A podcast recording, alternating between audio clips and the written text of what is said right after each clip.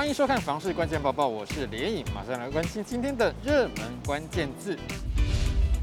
今天的热门关键字就是房价，房价到底会不会跌？又是跌在哪边呢？根据最新的实价登录数据显示，六都当中只有台中市是小跌的，而新竹县市的涨幅比起六都都要多。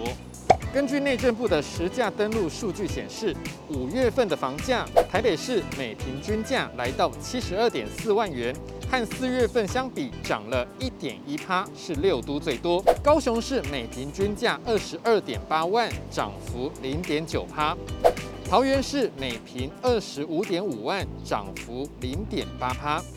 台南市每平二十二点二万，涨幅零点五趴。新北市三十九点五万，涨了零点三趴，只有台中市房价下滑，每平均价来到二十七点八万，下跌零点四趴，而新竹县市每平均价来到三十点四万元，涨幅两趴，比起六都都要多。永庆房屋研究中心副理陈金平分析。近期外资回流，台股大涨，有增加一点卖方的信心。虽然不至于漫天开价，但也不愿意让价出售。而买方期待房价下跌，所以买房的态度就显得保守观望。另外，根据好时价的研究数据，六都加上新竹县市当中，房价成长幅度最大的区域也是新竹县市。而在这份统计当中，台北市的年涨幅是六都最小，只有零点七趴。好时价认为，如果交易量持续下滑，就有可能像二零一四年到二零一五年一样，房价出现下跌。今天的精选新闻，我们持续来关心房地产的价格变化。根据大台中房市分析季报第一季统计数据显示，台中市今年第一季使照量还有开工量双双走跌。而且住宅区土地每坪已经下跌了五点一万元。振兴不动产估价师联合事务所市场研究室经理陈梦云分析，因为目前购地申请贷款难度增加，高单价、高总价的土地开发门槛变高了，使得不动产开发业者列地的步调放缓，土地交易量锐减，所以价格就下跌。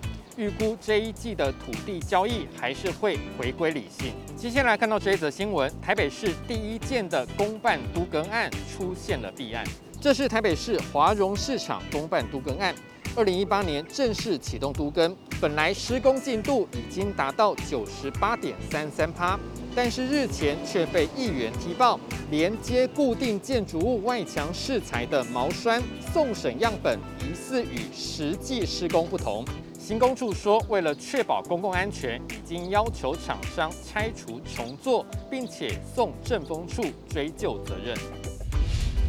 今天的买房卖房，我想问，有网友问到了，父母的老屋已经没有贷款了，现在需要翻新，他自己的房子房贷则是还有四年。想请问大家，如果需要一笔资金来翻新父母的老屋，应该用自己的房屋增贷，还是用老屋去贷款比较好呢？网友回答：可以都去银行问问看，哪间房子贷款利息低就办哪个。也有人说可以申请看看修缮贷款，好像是每年八月申请。